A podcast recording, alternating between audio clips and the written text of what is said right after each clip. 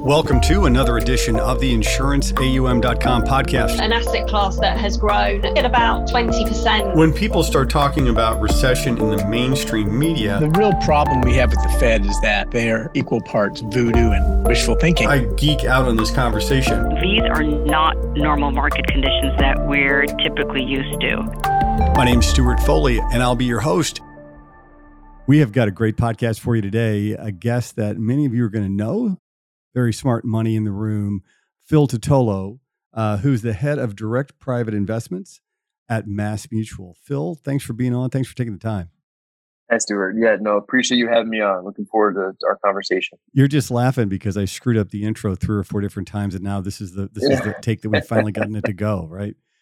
So I really appreciate you being on, and and I think our listeners get a lot out of of knowing. I mean, you have a very interesting vantage point, and you and I had a chance to talk last week when we were at a conference in Florida.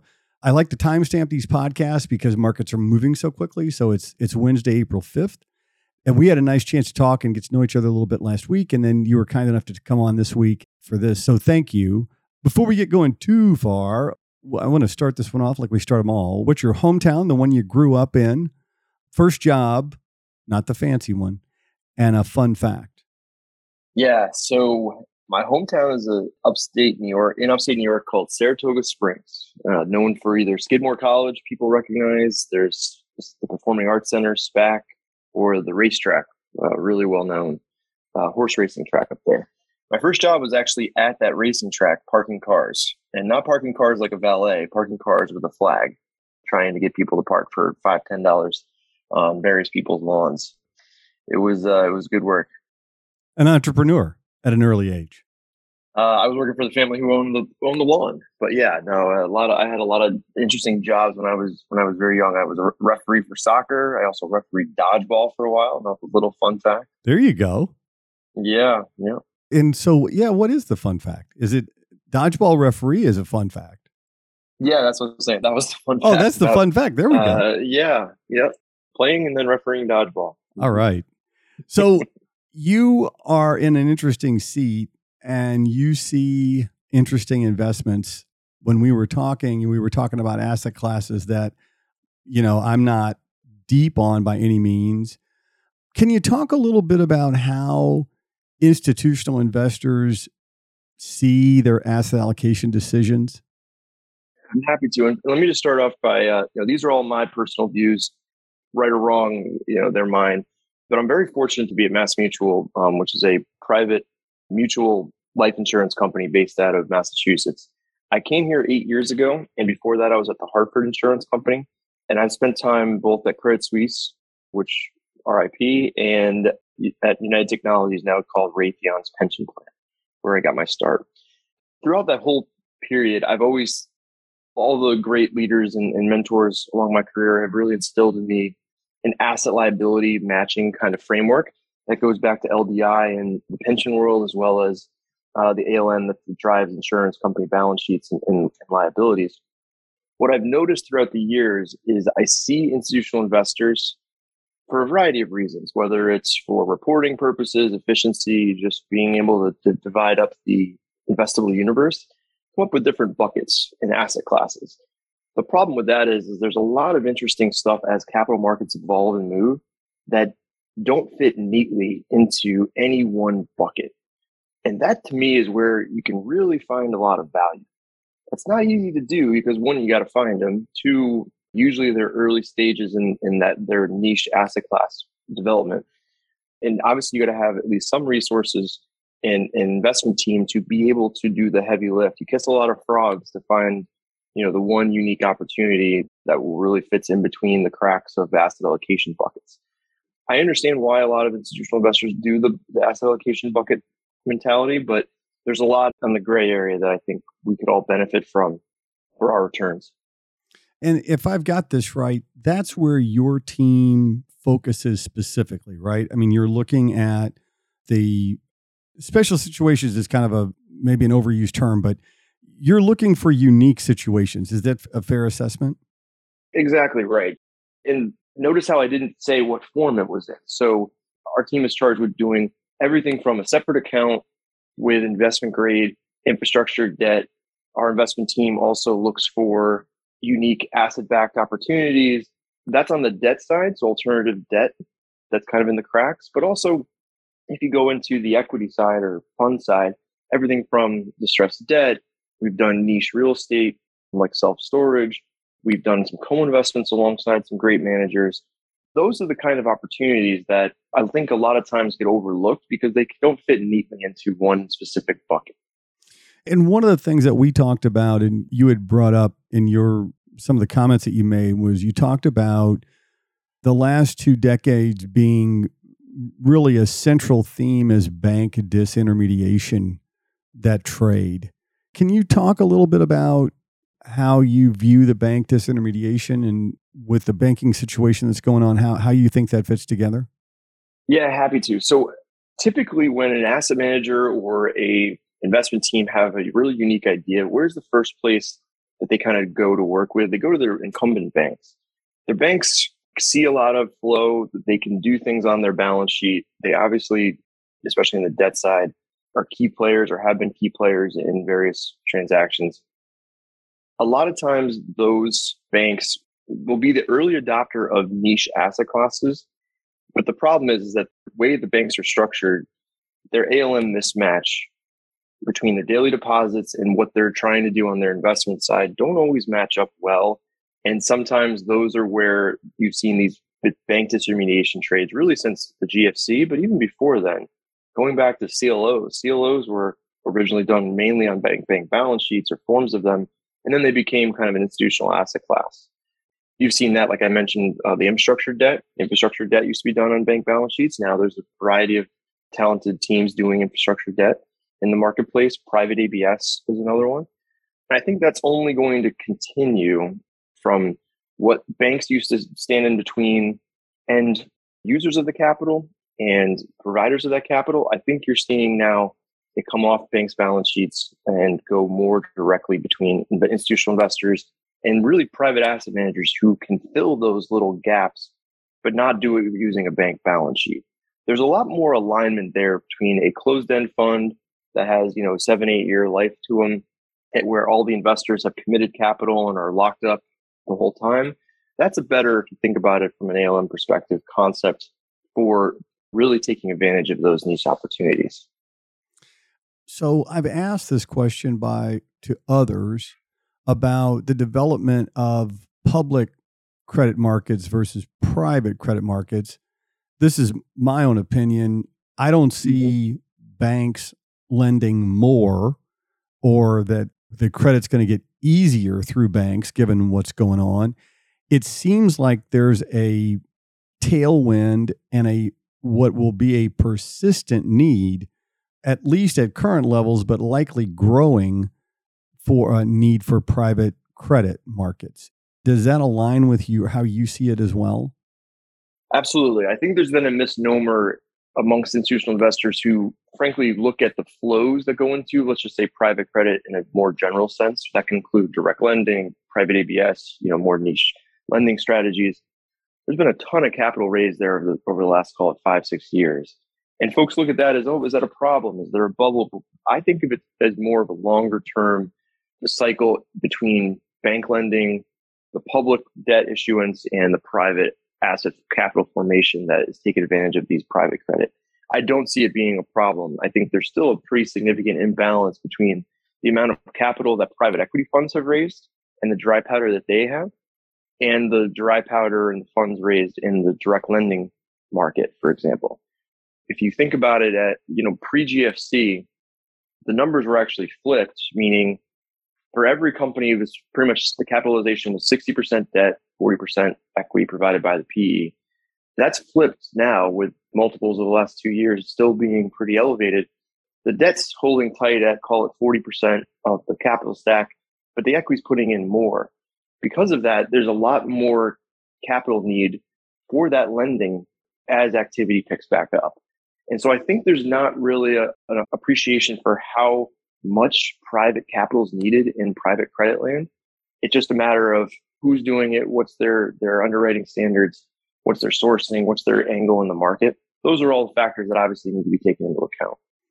It seems to me that private credit is going to be an integral part of keeping the economy moving forward here as banks appear to be perhaps pulling back even further. I mean, it just seems like there's so many deals that are that are not getting financed through banks. I mean, it seems like it's becoming more and more mainstream. I don't know if that's does sound right? Yeah, I think that's right. What's interesting is I was having this conversation at dinner last night with a direct lender, and we were talking about the banks. And I made the point that I think folks, banks are not going away. We will have a banking system. Uh, what they do with their balance sheet is still kind of, I think, in flux.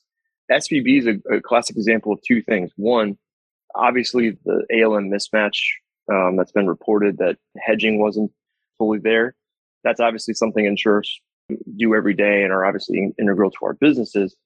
But the other component of SVB, I mean, they, they got a lot of deposits in and they bought treasuries. What company in history has had a problem or gone under or had to be taken over because they bought US treasuries? I find that to be unique on the asset side of the balance sheet for SVB. But I on the banking system in general, they're, you know, in general, banks are pretty levered, right? They're call it 15 to 1 on average, right?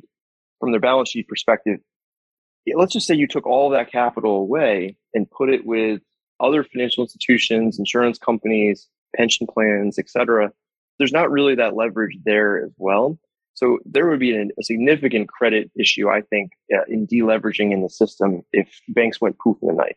So I don't think that's going to happen, nor should it. But I do think it's interesting to see over time how the asset mix on banks' balance sheets and what they're willing to do, what they're able to do, how does that change?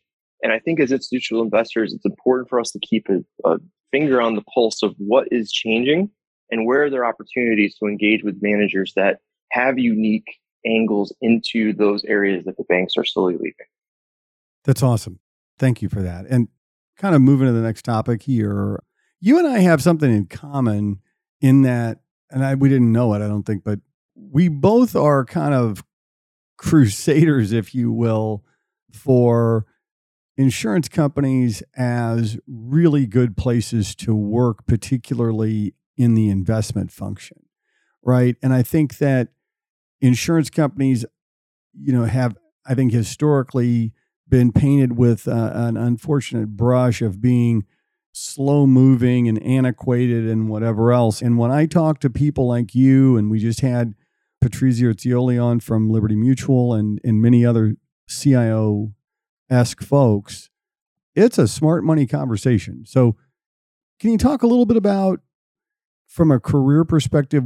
I want to give you the floor here to just kind of talk about your path because I think you've got some passion here, right? I definitely do, and you know, it's funny. I, like I mentioned, I started at United Technologies, uh, now called Raytheon Pension, and LDI is central and and critical to their their uh, management of their their plan. Charles Van Vliet, Robin Diamonte, they were some of my uh, my early mentors and still are today. Pensions, uh, public uh, private pensions are definitely ALM centric, with the residual staying with the beneficiaries. Insurance companies are the same concept for ALM. If it's a public insurance company, then you know the residual goes to the uh, stock owners. In a mutual, where I'm at, the residual goes to our policy owners. And really, that's that's the alignment that I love working for a private mutual company I'm a, a, policy owner, so technically I'm a very, very, very small owner of our company. But it, that alignment feels really good and allows us really to invest on the asset side for very long periods of time to match our liabilities and not be worried about the quarter over quarter dynamic in the public markets. I don't think many people come out of undergrad, and you and I've talked about this, saying, I want to go work for an insurance company investment management team. And I understand that, but I do think there is a general sense, especially young people, that insurance companies are a slow moving, kind of more antiquated institutional investor. Buy bonds and just let it be. One of my career goals is definitely to promote how insurance companies can be a more direct force in the capital markets because the capital markets are constantly evolving. And I think there are, as I mentioned with the buckets and finding the gray space in between, there's a lot of potential to, to capture different value premiums. And for MassMutual being a mutual, that directly goes to our policy owners. And it's important to find those angles and those niche opportunities before those premiums get arbitraged away into in the broader market. that to me is what I want to do with my career is try to raise that awareness of how all insurance companies can do that and have that that view rather than solely being more of a allocator that that kind of sticks to the uh, traditional core that doesn't really evolve. And you know, it's interesting. I mean, there was a, a guy that I used to work with named Jim Bachman who gave me this equation, right? And it's it's return on assets times the ratio of invested assets to surplus plus the com- one minus the combined ratio times the net written premium to surplus, and that turns into ROE, right? But the interesting thing is that there's surplus in both equations. It's the same surplus, right? You see, the wind blows and that impacts your surplus negatively. You have a credit default that impacts your surplus negatively. So the assets and liabilities of an insurance company are inextricably linked, right? And so when you're investing, how does that relationship play itself out in your strategic asset allocation, for example? So I will say that we are very fortunate at MassMutual to have an incredibly talented and strong asset liability management team. They really are the backbone of what allows our broader investment team to go look for these unique opportunities. Some of them do need to be thought of or, or placed into different segments to match the liability there. But if you don't have a team there that really can help you find the right home for the unique assets you're finding, then it doesn't really work. I do think it's important for insurers to obviously keep in mind the risks that they're taking, but not take risk solely because whatever rating agency puts on that. I think what got a lot of insurers into trouble and just investors in general pre GFC is people were buying things based off of ratings. There was a, a measure that I had, had remembered someone early in my career telling me spread divided by credit rating as a number. That concept, I mean, a computer can do that. There's no real intel needed. And to me, that doesn't work. People are wrong. Rating agencies can be wrong or miss something. It really, at the end of the day, it's your capital for your constituents, and you need to really own that risk, regardless of what a rating agency or, or other institutional investors say. That's been really a unique realization that you just got to do the work yourself and your team and really dig down to the key drivers of what's the return profile as well as any of the underlying risks. That's terrific. So turning to the credit cycle. Yeah. Where are where are we? I what, wish what I knew, yeah. uh, but I will tell you. I will exactly. tell you one thing. I have a law degree by background, and you know, there's been a lot of talk about covenant light and the, the degradation of covenants and documents in the lending space. I do think that is going to, again, my personal opinion, I do think that is going to keep reported default rates lower because, frankly, if there's no covenants in the docs, how, other than maybe a maturity default, how are you actually going to have a big default? So I think the default rates are actually going to be lower than we expect. But because of that concept of, well, there's no real teeth to these documents as companies that may be in trouble and should have already defaulted, they're going to kind of kick the can along. I think eventually what happens is those become either zombie companies. We can talk about zombie companies if you want, but those become companies that are really only just trying to service the interest costs on their debt and they're not really generating much value for their equity. It becomes more of an equity optionality play. But that means that recoveries are going to be lower than we expect. So lower defaults than probably what, what folks are expecting to see on a on a top level basis. But I think in aggregate, the recovery rates are also going to be significantly lower than what we've seen historically. It's interesting because you mentioned a book to me. Yeah. I think we were, is it Japanization? Japanization, and you talked yeah, about Bloomberg zombie Press, companies. Yep. Yeah. So, can you talk a little bit about the high points of that?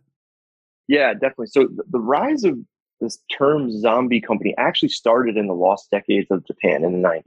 So, where companies were that probably should have gone bankrupt or weren't really driving any economic value for its shareholders, the banking system and the lenders let those companies kind of just amend and extend for very long periods of time just to the point where they could just barely make their, their interest costs. In Japan, part of the dynamic there was they were trying to allow the company managers to save face, pride, and not have to effectively just lose the company. But that was really a drag on economic value because companies that shouldn't have existed didn't have the right competitive force were ones that that were still in the marketplace. So I think that's really the genesis of this concept of zombie companies. And if you look over in the US particularly, but it's the same phenomenon happening in Europe, there is an increasing rise of zombie companies, meaning they just barely can cover their interest costs. If you strip out the growth companies, it's a lot lower, but it's still meaningful part of the economy. They typically peak in number right before there's a significant downturn in in the broader economy. And in my mind, that's really when monetary policy gets tighter. Lenders don't have as much leeway to amend and extend forever, and they want to just just call it what it is. That's something that I'm watching to see if and when that starts to happen. But that book, the Japanization, is a great kind of example. Uh, unfortunately, when I read it, it, it gives you deja vu because a lot of the government actions and market dynamics that happened in Japan in the 90s and in the early 2000s, you're gonna be like, wait a minute, that sounds very familiar to the past 10 plus years in the US. And, you know, the story's not over. So there's a little bit of that that definitely is concerning.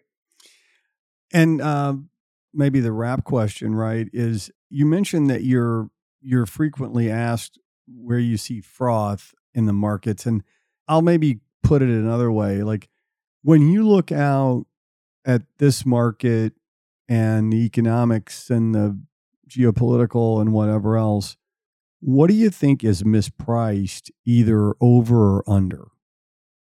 Yeah. So obviously I don't see everything, but the areas that I've seen time and time again that I don't understand the thesis behind or don't see the end return profile playing out. A lot of folks are concerned about the lower end of the high yield market, triple C's. Uh, definitely would agree with that, but I think that's kind of consensus view, more or less. A lot of folks I hear on the institutional side say, I'm not touching office, I'm not touching retail, hospitality. And so I think there's a lot of consensus there as well. What I see as are, are that are not on people's radars or not as much as I think they should be, something called ARR loans. These are called annual reoccurring revenue loans. In my mind, they're venture debt. And what they do is they lend at a multiple of revenue, not on EBITDA, because EBITDA is negative. Those types of companies are really in growth mode. Some are real VC companies, but they're being lumped in with traditional cash flow loans. And I think that's risky because in order to have uh, cash to satisfy your interest payments on that, you need to be able to pull from your equity, right? You're effectively, you know, using your equity dollars to pay for that interest cost we've seen the tech equity wave kind of tide go out. And then obviously SVB's uh, run into some trouble, the tech lender. I think the ARRs are a very risky space that I think folks are going to realize is not, that does not have the same risk return profile that a traditional cash flow lending portfolio would. Other areas, Stuart, I think I've heard a lot of folks figuring out what to do with office space rightfully so. I don't know what to do with office space. You know that that's not being utilized. Some folks are converting it to lab science. I think that's risky to a degree because a lot of the companies that are the tenants in those are maybe smaller healthcare companies that are working on different treatments and new lab technology. I'm not sure how that all plays out if the market turns and there there's a downturn in, in really in some of those healthcare niche spaces. And then lastly, in the sectors I mentioned that I think are risky in the real estate space, one that I hear people say that they're they're hiding out in is multifamily and industrial. I do think there's definitely some risk in the industrial side. Unless we're all going to only buy things from Amazon and get everything delivered in a nice little package set on my porch every day, unless we're going down that route, I think some of the assumptions in the industrial real estate equity part are definitely something that I think are, are a little too optimistic. Not sure. I think they've got a great location. I think they've got a definite need in the area, but the cost that it takes to invest in, in that property might not be something that's going to yield a, a substantial return. So those are the areas that I'm seeing potentially not be on people's radar that are may or may not be turn out to be uh, how I'm seeing them, but definitely in areas that that I think soap should be aware of. Man, I love it. I, I learned a lot. I learned a lot sitting next to you at dinner. I learned a lot talking to you at the event, and I've learned a lot this morning, and I, I really appreciate it. I've got one. There's a new you. new. Thanks, man. I appreciate it. Uh, the new for 2023, Phil. This is my new closing ah. question. Ready? Okay. I don't know. Mhm. I don't know. I, I asked ChatGPT to come up with some closing questions, and this wasn't one of them, but here we go. Okay. Who would you most like to have lunch with, alive or dead? Yeah, so I love this concept, and I would say it would either be Paul Volcker or Alan Greenspan. And oh, here's oh, wow. why. There you go. But I would love to have both of them came to lunch. The reason why is neither were elected by the people, but I dare you to find another set of individuals who had more influence on our day to day lives across this entire country than those two. To me, that's remarkable. And it's so an too. incredible, credible power. And the fact that they, in my view, responsible with their power and carry their duties out in professional and responsible way. I mean, you can make arguments about what their actual decisions were and how their implications were, but the fact that they, you know, discharge their duties professionally and, and with rigor, to me, that's, I would love to hear that dynamic and, and hear kind of what went through their mind during those periods. Wow, that's a great answer. I love that. I would love to have lunch with Paul Volcker uh, as Mhm. well. I just that would be super cool. I so listen. Thanks for taking the time. Thank you so much for having me. Yeah, it's been great. I, I hope you'll come back on, and uh, hopefully we'll see you this summer. We've been joined today by Phil Titolo, head of direct private investments at MassMutual. Phil, thanks for being on. Stuart, thanks so much. Appreciate it. Thanks for listening. If you've got ideas for podcasts, please shoot me a note at podcast at insuranceaum.com. If you like us, please rate us and review us on Apple Podcasts. We certainly appreciate it. My name's Stuart Foley, and this is the insuranceaum.com podcast.